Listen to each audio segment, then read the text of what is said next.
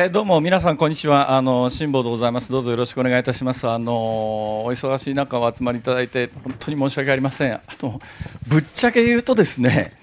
私今回のこの太平洋横断話で記者会見を開くつもりは毛頭なかったのであります。あのというのがですね私の中ではもう完全にプライベートの行事で今度の週末にちょっとまあ、富士山はね今冬山の富士山はちょっと素人には登れないですけど、まあ、夏のある日にちょっと今度土日にあの富士山登ってくるわぐらいの感じで富士山登るのに記者会見するかって話でそれは普通せんやろうと。で私の中ではそういう感覚だったんで正直記者会見するつもりは全くなかったんでありますがただあのこの間からネットでニュースで何回か書いていただいてそれ以降あの周りの、ね、番組関係者がいやさは去りながらまあ、辛坊さんの番組が好きで見てくださってる方聞いてくださってる方がたくさんいるのにもう来年3月末に突然何も理由を説明せずに辞めるというそれはないだろうと。えー、あそうかじゃあやっぱりどっかで説明はいるかなと考えていたらこの日本放送という会社がですね記者会見の場を設定するから出てきて喋れというあのありがたいお言葉をいただいたんで、まあ、せっかくの機会を使っ作っていただいたんで、えー、らせていただこうかなというのがあの本心でありますだからまあ正直言って何の説明をしたらいいのって話で。であの先週末にですね日本放送からどういう船で行くんですかって言うからいや私の今持ってる船で行くんですってこれがあの今ここにあるのが、えー、カオリン5っていう私の今の持ち船なんですがあのこの船はですね2013年の9月に買いましたで前回のチャレンジが2013年6月16日にあの出港して6月21日に船沈没させて帰ってきております。で6月21日に沈没させて帰ってきて、えー、まああの本音のところでですねその6月21日の朝にクジラに激突をしてえー、浸水が始まってこれは15分で沈むと。で救命いかだに脱出できないとサドンデスで死ぬと。いうのが分かった時に、まあ、この時はもう本当に必死で他のこと何にも考える余裕なかったんでありますが、まあ、あの救命いかだに乗り移って漂流を始めてからはまあまあそのうちぶっちゃけ言うとそのうち助かるだろうというぐらいの感覚だったんでその漂流中に結構ね朝の結局朝の7時ぐらいから夜の6時ぐらいまで漂流してたんですが、まあ、その救命方の中で次に必ずやると、えー、決めておりました。だからあのもうあの時記者会見でですねあのちょうどあの「報道ステーション」の真っ最中だったんですが10時半ぐらいの記者会見の時にうんあの記者の方に、えー「もういっぺんやるつもりですか?」と聞かれてですねこの状況でこれだけご迷惑をおかけしてもういっぺんやるって言えないじゃないですかとこういう表現をしたのは嘘つきたくなかったからです行かないとは言ってないんですね、ええ、あの行きたいとは言えないじゃないですかっていう言い方をしたらもうその段階で行くのを決めておりましたから あの行かないという嘘はつけないなと。で行かないだけど行きますというわけにもいかないですから。で嘘をつかない範囲で本音のところでえ今このタイミングで行くとは言えないじゃないかという表現をあの日、え6月21日の夜したわけでありまして。でその年の9月にはもう次にチャレンジするためのヨットを買いました。でそれがこれです。あのその時買ったヨットです、えー、で実はこの時買った時にはですねあの盲目のヒロさんと2人で行くつもりだったんで、まあ、ダブルハンド仕様っていう我々あのヨットやってる人間はみんな言うんですけれども基本2人で操船するのに、まあ、比較的適した船サイズなんですよ。ところが、まああのまあ、正直のところ、えー、船は手配してでこれはあの概要点検というのは初めから取ってます。遠洋という言い方もありますけれどもあの船舶検査っていうのは車と違いましてですね、まあ、あの車検を取れば日本中どこでも走れますがあの船舶検査っていうのは等級がありましてえ普通に船を買って船舶検査通るとですね沿海から南海里っていうそこから外へ出られないんですよ日本の法律では、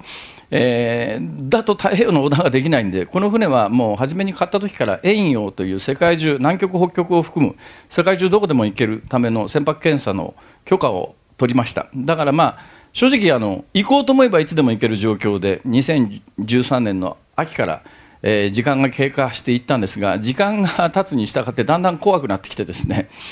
あの何が怖いかというかというと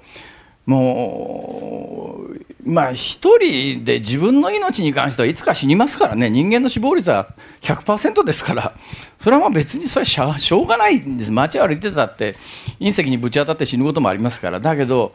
自分の責任で人を殺すということになるとこれは、ま、全く別問題です。で前回はあの目の見えない方とご一緒させていただいたんですが別に相手が障害があろうとなかろうと健常者であろうと誰であろうと人の責任人の命に責任を持たなきゃいけないっていう局面がですね恐ろしくでしょうがなくなってですね ちょっとダブルハンドでもう一回行くあの決心つかないなと、まあ、そんな話をあの時一緒に船を沈めたヒロとしてたら、まあ、ヒロは私の気持ちを察知したみたいでじゃああの別の人を探すということでヒロさんはアメリカ人のダグさんというもう私あの世界の中で尊敬する何人かのうちの一人ですがこの素晴らしい人を見つけてでこの人はセーラーじゃなかったんですけど、えー、ヒロが逆に1年間彼を訓練する形で船乗りに仕立てて去年の春に、えーまあ、あのダブルハンドでの太平洋弾に彼が成功したんで。まあ、これで私もあのその前そのもう数年前には彼があのダグと2人で太平洋弾をやるという話を聞いてましたからもうその間はちょっとおとなしくしとかなくちゃしょうがないなと。で、まあ、彼が成功するまで待ってたようなところがありましてそれが去年の春実現したんでもう私にとってもあの妨げるものが何もなくなってですね、えー、来年も65ですからそろそろタイミングかなと、えいうことで、まあ、ちょっとさっき申し上げたようにちょっとあの週末富士山登ってくるわぐらいの本音で言うと気持ちなんですが、えー、それがまあたまたま来年の春。でなんでなんで来年の春かというとヨットで太平洋横断しようと思うと日本近海が非常に危険なんです。日本近海というのはですね太平洋の中でも有数の危険地帯でありまして、えー、気候が安定しないんですね。で春夏以降はもう台風の問題がありますからちょっと恐ろしくていけないとで冬場はあの寒い上に海が荒れますから 冬場もできれば行きたくないと。となると基本ヨットで太平洋弾に出かける人は春先出発ということが、まあ、あの常識になってますんで、まあ、私もその常識に倣ってですねちょっと暖かくなってくるぐらいの春先かなと。となると、まあ、あの仕事的にも年度末というのは大きな区切りでありますので一番あの迷惑度が少ないのが年度末の区切りですから、まあ、4月ちょっとまだ日程はあの詳しく決めておりません。天候次第です。でプライベートの行事ですからあのあらかじめ何月何日に出発すると言って計画を立てるつもりはもとなくて、え4月に入って天候の安定して1週間日本近海が非常に危険なので日本近海の1週間が比較的天候が落ち着いてそうな日を選んで出港するというそういうことになりそうです。えー、あの皆様にはですね、え、せっかくお集まりいただいて大変申し訳ないんですがあのそんなにネタになるようなことは言いませんので。え、すいません本当にありがとうございますご迷惑をおかけして申し訳ありませんとしか、えー、言いようがないんで あのどうぞその辺よろしくお願いいたします、えー、私からの話は以上ですありがとうございました、はい、では、えー、この後トークセッションに移らせていただきますえー、準備をいたしますのでちょっとお待ちください。でこのトークセッションの間はですねフラッシュを使っての撮影は、えー、ご遠慮ください。はい。まあ、あのネタになるようなことはほぼおっしゃらないというふうにあの今ね、ええ、おっしゃいましたけれども一つ二つねここで来てよかったって皆さんがこう思っていただけるようなネタをね、えー、あの喋っていただかないとまあねこのお忙しい中お集まりいただいてるわけなんでね。ねな何が知りたいか本当に分かんないんですよ。正直私が皆さんの立場なら困るだろうなと。私もこの商売長いですからね、人に話を聞きに行くときには今日はこういう話を引き出そうとか今日この番組にこの大臣が出てきたらこの言葉とこの言葉を引き出すと、えー、ネットでニュースになるなとか当然考えるわけですよ、ね、そういうことを考えながらで、まあ、あのうまい具合にそういう言葉が引き出されてで綺麗にネットニュースになって 夕刊か翌日の朝刊ぐらいに私のやってる主戦場は土曜日の朝ですから、そうするとまあ、正直をやったと思うわけですが。今日はですね何せ私大臣でも何でもなくて、ええまあ、ゆやただの民間人ですからね。いやでもこれだけ注目を浴びてる民間人ですから、後ほどあの皆さんのそれがね正直納得いかないところがあるんですよね。まああの簡単にね代表的なことを私の方からちょっとここで質問させていただきたいんですが、はい。はい、まあこのお話にさっきありましたけどいつ行くっていうのはもうじゃ決められないんですね。いつ行くかはね、えー、今のところねあの、はい、私の周りにいるヨットのの詳しい人はみんなゆっくり行けって言うんですよ。ね、急いで行くなと、ええ、だから5月、6月、前回6月16日で、はい、正直私の中では遅すぎたなっていう感覚で、え、実はもう6月、あの年は台風が発生してて、ですね、台風崩れの低気圧にずっと追いかけられる形になりましたから、うん、ちょっと6月後半は遅すぎるよなと思うんですけど。うんただまあ暖かくなった方がやりやすいことはやりやすいですね。4月の頭ぐらいまだ寒いですから。だからまあゴールデンウィーク前後かなと思うんですがただまあこれここだけの事情ですけども、はいはい、あの後ろ何にもなけりゃ6月ぐらいまで出発を遅らすはありなんですがこれを言うとですねなんか失敗した時にまたたた叩かれるネタを提供するようなことになって恐縮なんですが あのこの番組いつまで休むかって話がまだ詰まってないんですよね。はいはい、でこの番組に関して言うと私は関西の他の番組はごめんなさい年度末でやめさせてねって言ったんですけどで、まあ、関西の連中はみんな分かってますから、はい、であの上の方は知らなかったかもしれませんが現場は全員もうそろそろ辞めるだろうと思ってたんでああそうですか頑張ってきてくださいねって話なんですが、うん、ここの番組だけは7月に始めたばっかりなんでいくらなんでもいくらなんでも7月に始めてごめんなさい、やめますはですね、まあ、あの調子が悪くてクビになるのはしょうがないですけど、自分でやめんのか、お前ってね、7月に受けるって言っといてっていうところがありますから、で今のところありがたいことにたくさんの方に聞いていただいているというようなことがあって、もうちょっとやれという話をいただいてますんで、そうすると、休んでという話になりますよね。そうですね。例えば4月に出発すりゃ、大体ね、太平洋横断って日数決まっててですね、あの堀江謙一さんが94日間で多分これが最長クラスだと思います、あの堀江謙一さんのヨットにはエンジンもありませんから大阪湾出るだけで3日かかってるんですよ、はい、だから、まあ、普通90日3か月もかかんないと思いますんでね。この船ならあのパフォーマンスが発揮できれば2か月切るんじゃないかなと思います、本気のレース艇だったら1か月切るような速度で、それこそ今あの、バンデグローブ参加している白石幸次郎さんが乗ってる船ありますよね、あの船なら多分2、3週間で渡っちゃうんじゃないかなと思いますよ。そうなんですああの船のパフォーマンスっていうか、性能、すごいですから、こういうのと全然違う船ですから。でもこれも立派な、なんかお高い船なんですよね、かなりね。さっきちらっとお値段お伺いしたんですけど、ね、まあ、立派でお高い船なんですけど、ええ、レース艇じゃないですからね。あなるほどね、はい、だから居住性はいいんですけど、うん、あのスピードがそんなに出るかというとそうでもないんで、まあ多分2か月ぐらいだろうなとなると、これ4月に出て、うんはい、4月に出れば2か月だと4、5、6、7月ぐらいには。復帰できますけど、これ6月ということになると4月から休んで45678あ半年はやっぱり休まないと無理ねみたいな話になると。ちょっと休みすぎじゃないですかね。ほらそういうこと言うでしょ。だからね。だから、ええ、だからまあそれもあって、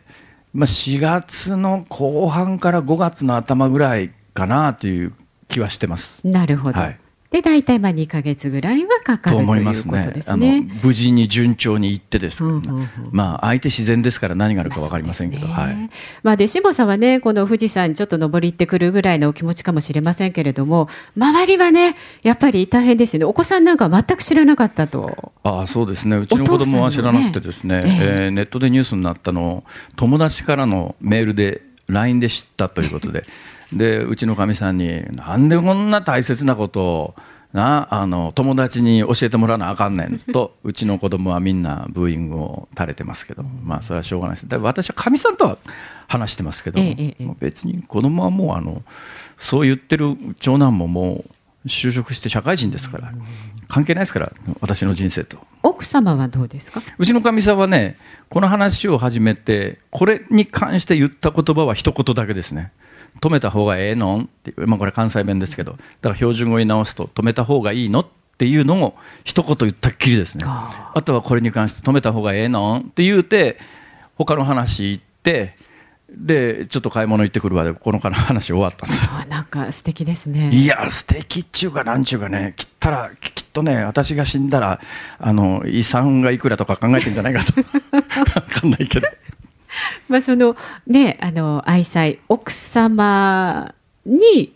この船まつわる、あそうなんです、この船ね、カオリン5っていう船なんですけども、うちのかみさんが香りと言います、で、カオリン2、だから私の持ってるクルーザーとしてはこれ3艇目なんですが、ええ、最初にクル買ったクルーザーがカオリン2、で次がカオリン3、で4はまあ弦を担いで飛ばしてですね、カオリン5。というふうに名前を付けてます。でこれなんでカオリンという名前になってるかというと、まあ、うちのかみさんの名前から由来なんですけども、私ね、はい、あのテレビ局に入って結婚して以来今に至るまであのサラリーマンとして受け取ってる給料に関してはボーナスも含めて1円残らず全部一旦かみさんのところに入るシステムなんです。そこから小遣いをもらうというので今でもそうですよ。今でも？今でもそうです。だからその今はありがたいことにあのサラリーとして入ってくる給料とは別に、まあ、公演収入とかいろいろあるじゃないですか、でそういうところは私のところに直接入ってきます。けどそれは辛坊さんのものなんですね。なるほど。それまで取られたらたまんないでしょ。なるほど。で、まあ、あのボーナスも給料も1円残らず全部渡す。だけど、結婚して20年ぐらいは別にあの公演があるわけじゃありませんから、はい、まあ、全部家計はうちのかみさんが握ってるで私自慢じゃありませんが今に至るもうちの貯金がいくらあるか知らないんですよで聞くんですけど教えてくんないんです。である時銀行行って私が普段日常使いしてる口座で話してたらどうも話が噛み合わないんで 銀行の人と話しててどういうことですか？って言ったら。いやあなた別の同じ銀行の別の支店に別の口座があってそっちと合算するといくらぐらいになります？よええー、みたいな話で聞いてねえよ俺っていうようなことがあるぐらい自分のことがよく分かってないんですがね、でその最初の船を買うときに、はいはいまあ、湯やクルーザーってそこそこ値段するわけですよ。で、ね、最初のクルーザーを買うときに、かみさんに金を出してもらわないと買えないんですよ。はい、ほいで、あのな、クルーザー買いたいんやと。な、あの船の名前をお前の名前にするから。な家にいる時もお前。外に出て船に乗ってる時もお前と一緒だから、まあ、名前をだから金出してくれって言うてですね。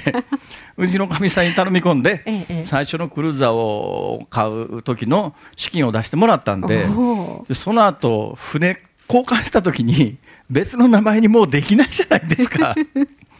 だからそれ以来うちの船は全部カオリン2カオリン3これがカオリン5ですね。なるほど、はい、まあ、よくね快くそれでこちらを買う時も奥様に相談したわけですもんね。こんなこれはねでももうその最初の船買った時はサラリーマンでしたけど、はいうん、これ買った時にはもうえだから7年前もうサラリーマンじゃありませんので、ね、その公演その他で私の独自になんとかなる金もありましたから。はい、まあ何の話ですか？そうですよ。で準備はいかがですか？その全く進んでおりません。全く。はい。全然です。それ簡単にできるものなんですか、はい、うん、そういうわけにもいかないでしょうね手続きが結構ややこしいんですよ例えばねアメリカってこんなちっちゃい船なのにね、ええ、ネズミ駆除証明っていうのがないと入国できないんですよ。何ですかそれ？あのねその船の中のネズミを駆除しましたっていう証明書がいるんです英文の。えー、それないと入港させてくれないんですよ。えーだからこんだネズミなんかいないですよ、そんなもん。だけどこれ、ネズミの駆除証明とか出さなきゃいけないんです。だそういう細かい手続きが結構いっぱいあるんです。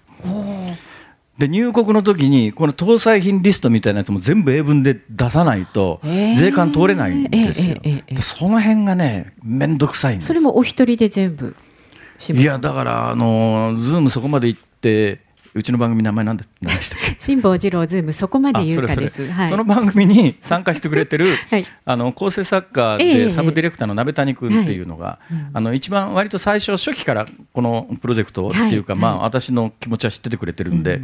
でまあその細かい手続きに関しては手伝ってあげますよと言ってくれてるんで、まあ一緒にやろうかなと。そんな感じですね。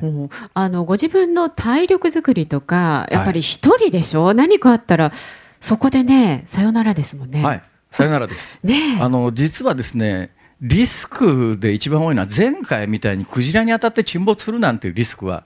ほぼ天文学的に低いんですよ。まあ、それに当たっちゃったんですけど、ね、でまあ、太平洋横断ってねさっきあの富士山登るみたいだって言いましたけど、えー、あの実は毎年ね10人ぐらいひっそり行ってる人たちいるんですよ。だけど失敗したっていう話はほとんど聞いたことがないんです。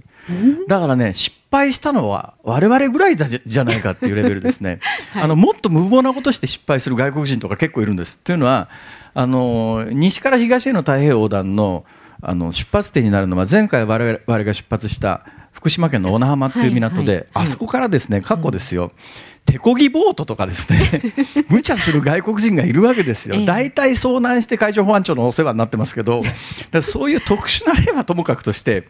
普通にヨットで太平洋横断行って失敗するっていう人は実はほとんど聞いたことないレベルですね。はい、じゃあ問題なく。いやだけど年齢って問題があるわけですよ。で多分ねリスクの最大は落水事故ですね。水に落ちちゃう。これシングルだとどうにもならないですから。あえそんなに簡単に落ちちゃったりするんですかこのそんなに簡単に落ちません。で落ちないように、えーまあ、ジャックラインっていうんですけどもこの船の右舷と左舷に平らなベルトみたいなものを前から後ろまで両方通すんです、それで外に出る時には必ずハーネスっていうのを着込んで、はいはい、そのジャックラインとこうつないでだから常識的には落ちないんですよ。だから、えー、あのやるべきことをちゃんとやってれば落ちないんですけど、うん、でもまあ何があるか分かんないですからね。そうですよね、はい、でそれがまあ多分一番のリスクは落水とあとやっぱりね心筋梗塞脳梗塞、うん、えー、脳卒中みたいに地上ならば救急車救車に来てもらって、うん、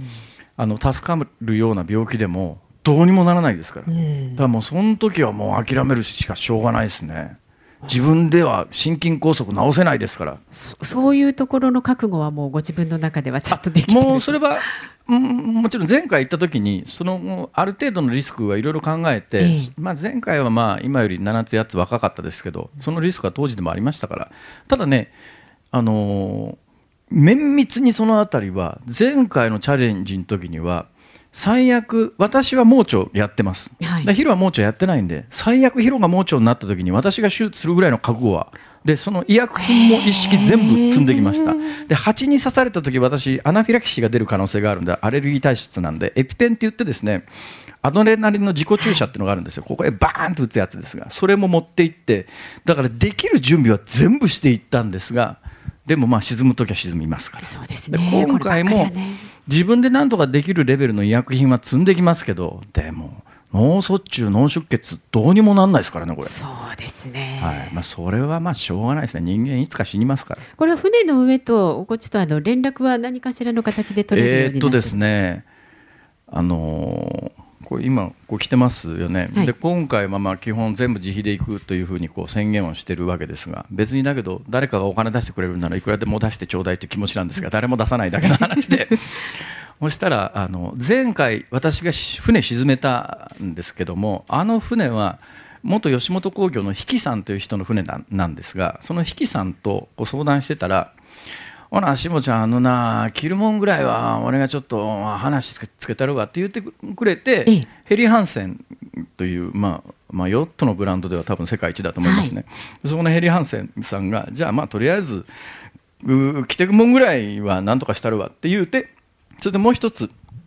あの私雑誌の「家事」という専門誌があるんですが、ヨットの専門誌がここにずっと連載してたいきさつもあってですね、えー、その編集部の人と長年付き合いがあるんでその人が「ほらあの古野さんと話してみるわ」って言わはってでこの船には今ついてないんですけど、えーじえーと、衛星携帯電話を使って例えば30分おきも設定はいろいろできるんですが、うん、30分おきあるいは1時間おきに居場所を衛星経由であの送るというシステムがあるんです、はい、ポジショニングシステム、はい、これをまあつけてあげるという話になったんで、えー、その古野さんのポジショニングシステムはお願いしようかな。でそんな話をしてたらこれちょっと言っていいのかどうか分かりませんけれどもここの偉い人がですね、はい、ほな衛星回線で常に動画を送れるようなシステムをあのつけてあげられるかもしれないから交渉してあげるって言ってくださったんだけど、あの大変ありがたい話ではあるんだけどあのそんなことが目的ではないということになんかある日気がついてですねこれあの船の上から動画を送ろうと思えばむっちゃ面倒くさいことになるんですよ。前回それでヘトヘトになったんですよ私。あの揺れる船の上でカメラで撮影した映像をパソコンで編集してあの1分の映像を1分で送れませんからね。だから1分の動画を編集で上げたらそれを画質を落としてさらに20分かけて衛星で送信して1分の動画が送れるかどうかってそういう世界ですから。これ動画を送れるシステムをつけていただくのは大変ありがたいんだけどせっかくね、ちょっと楽しみでいこうかと思ってる時に、ね、そんな面倒くせえことをする、ええ、テレビの、ね、番組のためだとか、なんだとかだったらもうしょうがないからやりますけど、そこまでする意味は自分の中であんのかなと考えた時にやめたと思ってですね。大変ありがたいけれどもちょっともうやめときますわみたいな話をして今それ止まってる状況なんで今後どうなるか分かりませんなるほど。分かりました、はい、じゃあそろそろあのお時間なのでね。はい、えー、この後あそう辛坊治郎ズームそこまで言うかには辛坊さんは戻ってきてくださるということでね。ここだけちょっと確認をきちんとしておきたい。はい、はい、それだけどその間誰がやるんですか？猛烈に今検討中でございます。私が聞くようなもんじゃないですけど、はい、絶賛検討中。私の希望としてはですね、はいはい、あの朝ここで帯をやってる飯田浩司君っているじゃないですか。ええ、彼に毎日変わっていただけるとすごく労務的な問題がございますので、ね、はい。ではこの後、えー、フォトセッションの前に質疑応答でいいのかな。はい。では質疑応答に移らせていただきます。えー、ご質問があります方は挙手をしていただきましてこちらから、えー、指名をさせていただきますので担当がマイクをお持ちいたしますお名前と会社名の後にご質問いただければと思います。ではよろしいですか？はい、えー、ご質問のある方挙手をお願いいたします。あはいじゃあその中央にさて男性の方。スポニチの桑原と申します。えっ、ー、とまあ、あの確認なんですけれども、えー、こちらの局の番組以外は降板して、えー、終了していかれるっていうことでいいんですかね。えっと実は、えー、私の気持ちは伝えてありますけれども最終的にどうなったという報告は受けておりません。だからそれはもう各局さんに聞いていただくしかないかなと思います。ただしあのご相談するにあたってもう来年の年度末で、えー、ちょっと一つ一区切りそこまでで番組にとって一番いいタイミングでだから私年度末までやらせてくれとかやるとか一言もどことも曲とも言ってないんですよ実は。で言い方としては来年の年度末までのどこか一番いい番組にとってベストのタイミングでやめさせてほしいという言い方をしてます。だからあの1月末っていうところもあるかもしれないし2月末っていうところもあるかもしれないし、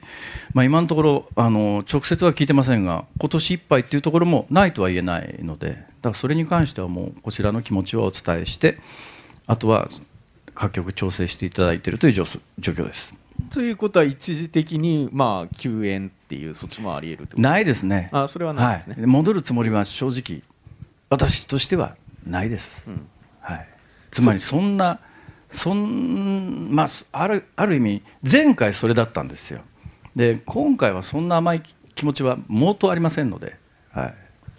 なるほど、えー、あと一点なんですけど、はい、まあ、ちょっとあのその船のお値段の話もまあちょっと出ましたけれども、はいはい、まあお話を聞いてると、まあ、全額持ち出しというところで、ね。はい、どのぐらいの規模の費用がかかっているのかっていうところです。いやだからね、それ、何を起算点にするかで違うんですよね、だから2013年9月にこの船を買った時から起算をすると、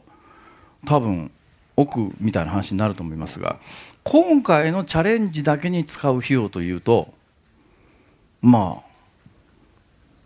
うん何十万円レベルかもしれないですね。だから乾パン買うのにいくらとか 乾燥食品買うのにいくらとかそのレベルですから。だからあと入国の時に、まあ、さっきの話ですけれどもアメリカの入国はもう個人でやると大変面倒くさいので向こうにその入国専門の業者さんがいるんでその人に頼むと、まあまあ、弁護士費用みたいな感じですが何万円から何十万円ぐらいかなっていう。だからトータルしても今回の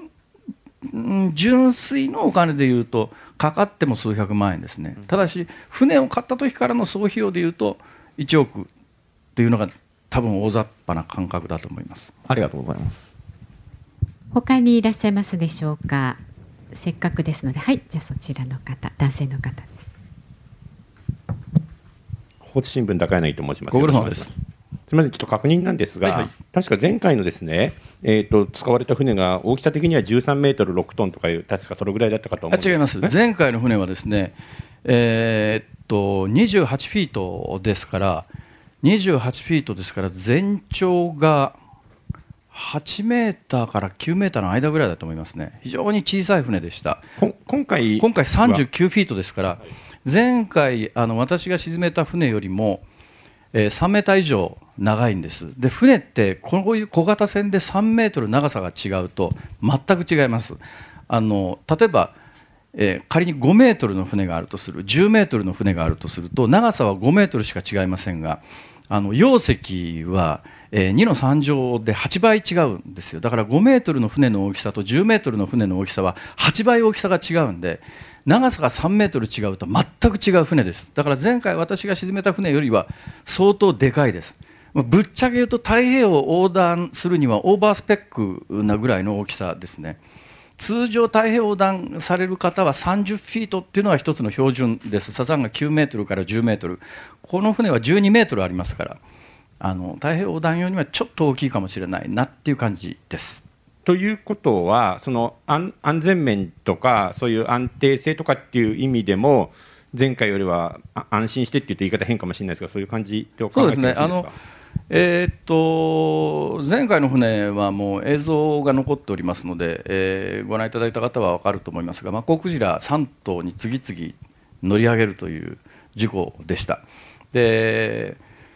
この船は多分ねマッコウクジラに乗り上げたぐらいでは大丈夫だろうと思います。でこの船ちょっと特殊なんですがあのへさきの部分は別気質気質は空気の木に部屋ですね。別気質になってるのであのば我々バウっていうんですが船首部分に例えば穴が開いたとしてもあの中に水入ってこないんですよ。で水密区画っていうのがあるんですが前回の船はその水密区画っていうのが全くなかったんでどっか1箇所穴が開くと全部沈むんですがこの船に関して言うと船首部分ならば穴が開いても沈没しない構造にはなってます。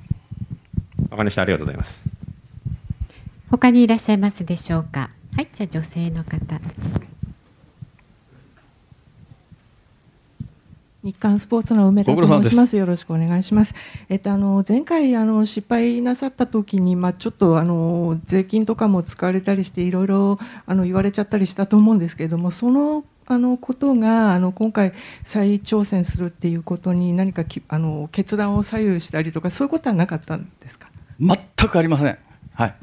え気にしてないのかと言われると気にしてないというと炎上しますから気にしてないとは言いませんけど、まああの。しょうがないよねと。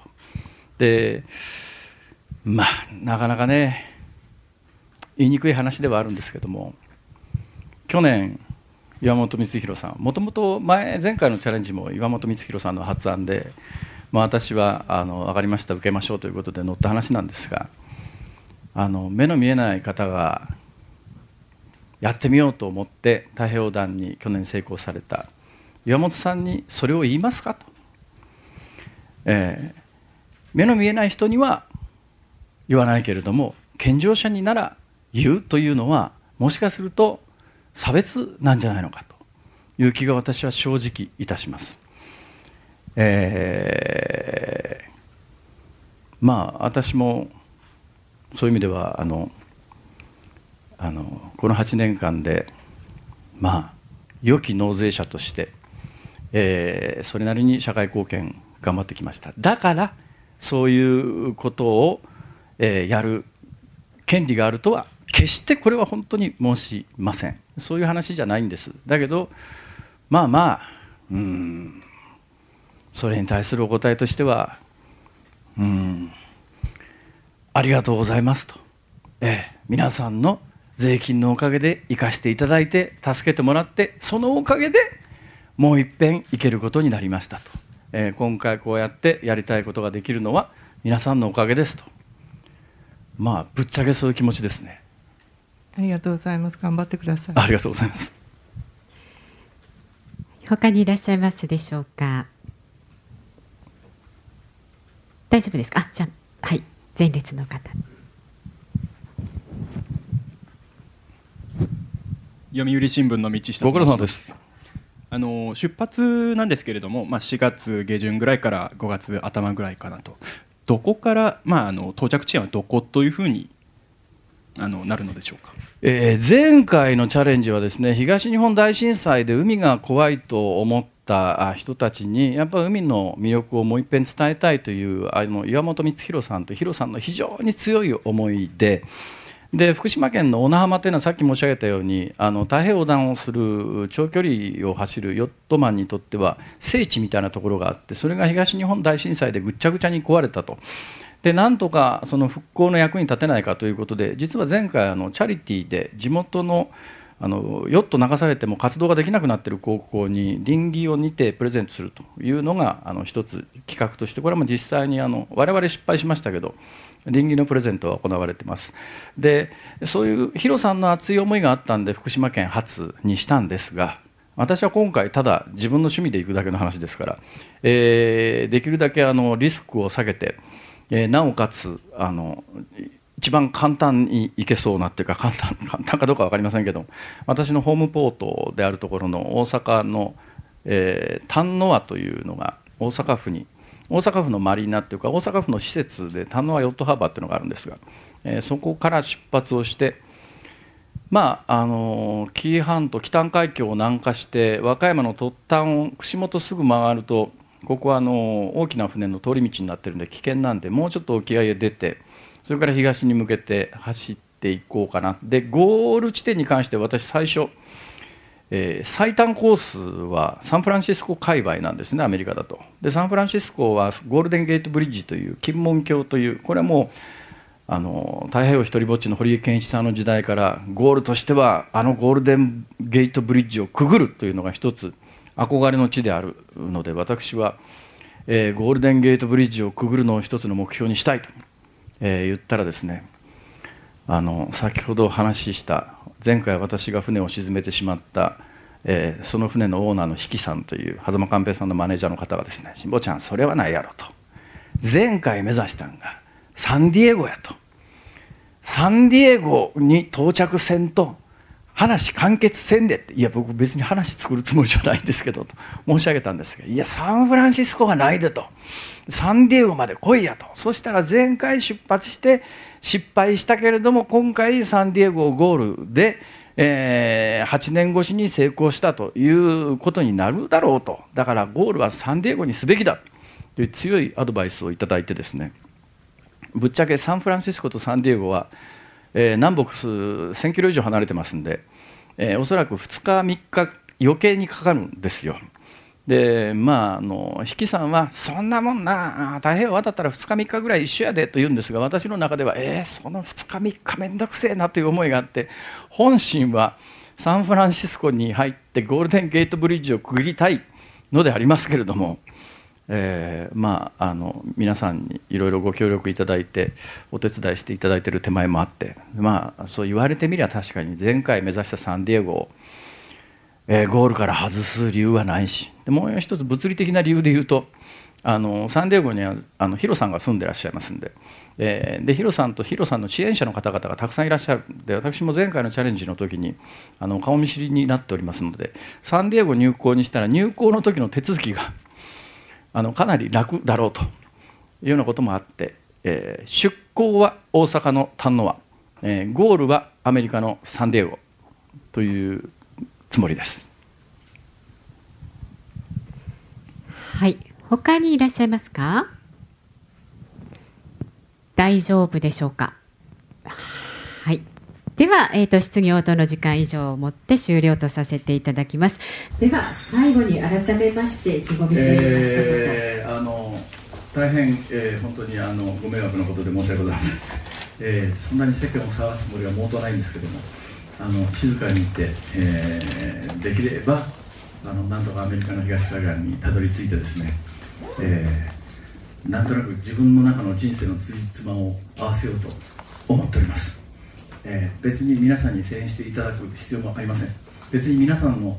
声援があろうがなかろうが失敗するときは失敗しますし成功するときは成功しますから。基本あの私自分のあの楽しみだけのために行くわけで、えー、これで誰かに元気になってもらいたいとか誰かに勇気を与えたいとか